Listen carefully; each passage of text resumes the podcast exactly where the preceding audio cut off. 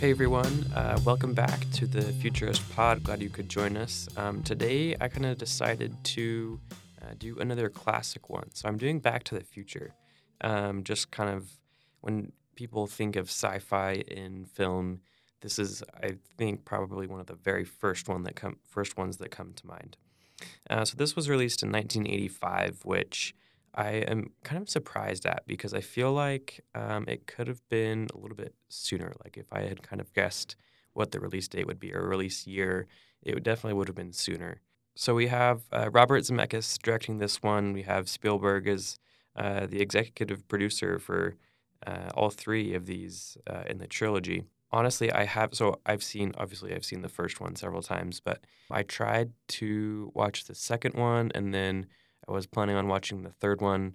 Um, I got partway through the second one and I just had some plans come up, so I never ended up finishing it. I've been meaning to go back and and uh, finish it for a long time. But anyway, so this is just a, a classic movie. Like it's hard to kind of give out these details when you know that everybody already knows all of them. But yeah, we have just these classic performances from Michael J. Fox and Christopher Lloyd. I just I I cannot get enough of Christopher Lloyd in this movie. Just I love his eyes. Like his his eyes are just like I don't know. He's he's just so dramatic and I don't know. It's hard to describe what exactly I like about it, but um, anyway.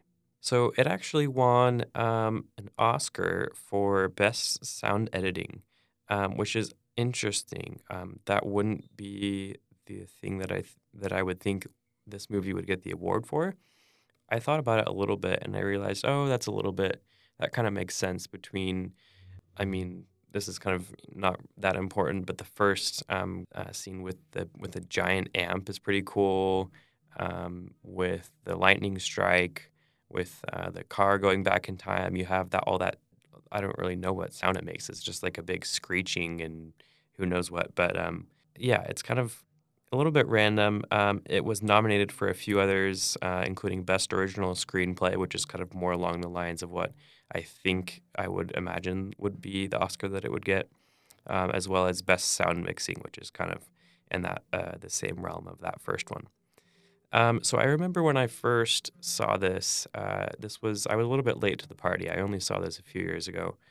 Um, I had been wanting to watch it for a long time. I'd of course heard a lot of good things I was I was very tuned into all the little details of the movie because that's what I expect when I watch a science fiction movie. I always pay attention to the details because I know that they will come up later and they will be important.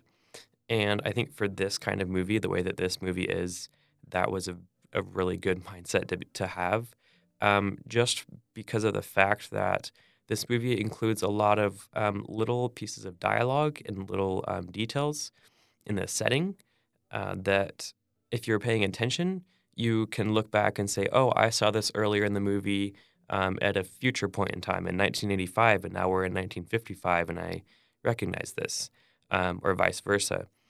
Um, if you're paying attention, you can see these things. You can see um, just little bits of ironic dialogue where there's talk within um, Marty's mother's family and just talking about um, you know, recognizing Marty, saying they know him from somewhere, things like that, where um, it's just obvious. It's only obvious to the main character the irony that's going on, um, and to the audience, but to no one else. And it's just a really cool effect, I think.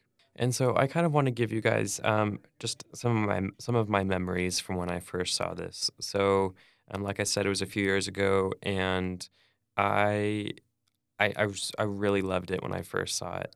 Um, I I loved just the way that you could, like I said, look at those details and see the unique parts about it, see the um, the the pieces that come back um, from 1985 to 1955 that you can, if you're paying attention, you can see.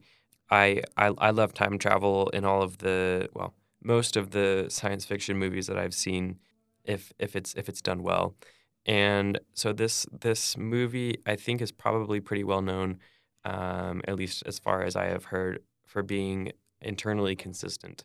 Uh, it is the rules that it gives in the movie, it sticks to them, and they let you know with the dialogue a lot of the time with Doc Brown's uh, dialogue.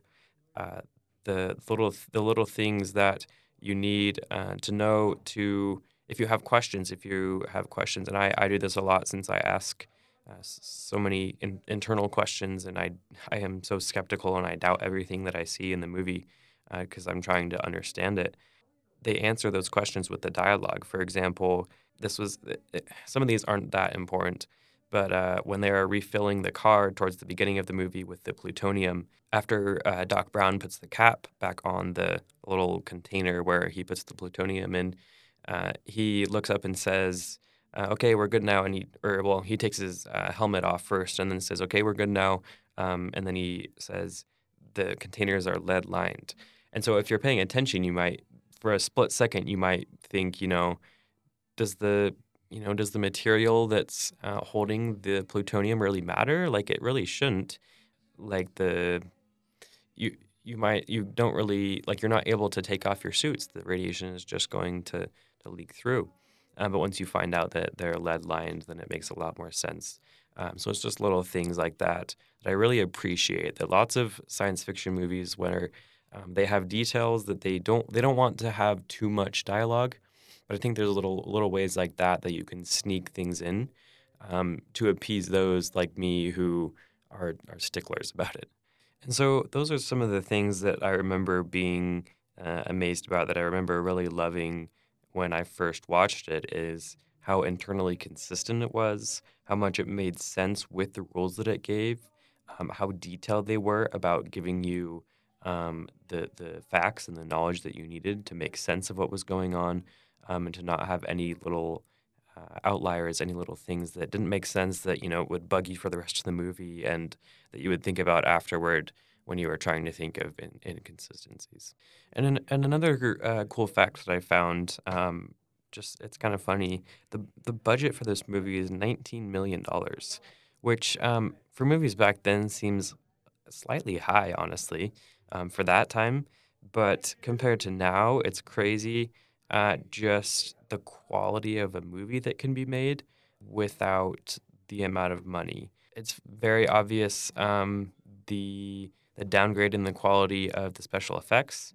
Um, it's very obvious in the downgrade of the quality of the of the sound effects and just the, even you know obviously it won an Oscar for it, so that's you know it might not be acceptable to say, but you can just kind of see all those little nuggets that aren't the same but um, at, at this time, I think that makes it super charming um, just to go and watch that. And, you know, some people laugh and some people don't find that as appealing. But I think when you see all the movies that are being made now that have that, you know, that quality of special effects, and then to go back and watch those, it's like, oh, these movies, if you really pay attention, these movies can be made super well and they don't need to have all of these extra things piled on top just to wow the audience. They can have a cool story. They can have um, funny characters, which is another thing you can talk about in this movie, where it's not it's not one that makes you think super hard intellectually, um, especially if you have watched other sci uh, sorry time travel movies before. They have lots of just funny moments that they include that don't take away from the um, from the dire nature of you know Marty McFly coming this close, and they ride that suspense out. I remember something else that I remember when I first watched it. That suspense at the end, just um, and and some movies do this really well, where they have multiple layers of of uh, accidents happening. They have an, one accident after another after another at the very end of the movie before the finale that uh, that get that suspense super high because um, you think that after one accident or two or three that it's going to be okay now that they're going to figure it out. But when they keep adding them it it just um, you don't know when it's going to end and so that kind of adds that layer. But i just i just love the the funny moments between um, michael j. Fox and, and, christopher lloyd's interactions with each other that uh, and other things you know just with the homeless man and the uh, I'm trying to remember what else. I, I actually uh, just barely watched this again just so I could have my mind fresh because it's one of those movies that you know you've watched a few times and you always remember because uh, they're just so great and so classic. But Um, when you haven't watched them a while in a while, some of the details fade away. Just all of the the Doc Brown one-liners and and all those little things um, really add to the levity of the film. They they make it not um, as intellectual as it could be if you didn't have these things, and I think it's a great effect. Um, it just kind of adds to the aesthetic of the film, just makes it what it is. Uh, and so, yeah, I really, well, I certainly hope you guys have seen this. Um, but uh, yeah, I, I hope you guys will give these um, opinions some thought. Um, they're not exactly uh, hot takes. I just kind of rehearsing. I mean, I think a lot of people feel this way. Um, just a lot of the little things that add to the nature of, of the movie. Um, so I hope you guys will have a great rest of your day. Um, I think that, so I have another episode planned uh, that I'm going to do. And this is actually going to be my second to last uh, episode for the season. So this is just season one currently. Uh, season two, I don't think will be that far away. Um, I'll make sure to keep you guys posted on that if you follow the Instagram. Um, yeah, so season one, I'll have um, a cool finale. I, I actually have that one planned out. So yeah, I hope you guys will uh, maybe you know maybe go watch Back to the Future again if you haven't seen it in a while. Um, maybe notice a lot of these things that I just talked about, and little thing the little things that that add to the movie. Um, and then wait for the finale because I think you guys will like it. Just to close it out, I don't want to give it away. It's hard not to. Uh, so yeah, have a great rest of your day. Again, and hope you guys will go and follow the Instagram if you don't already at the Futurist Pod. Stay safe, you guys. Peace out.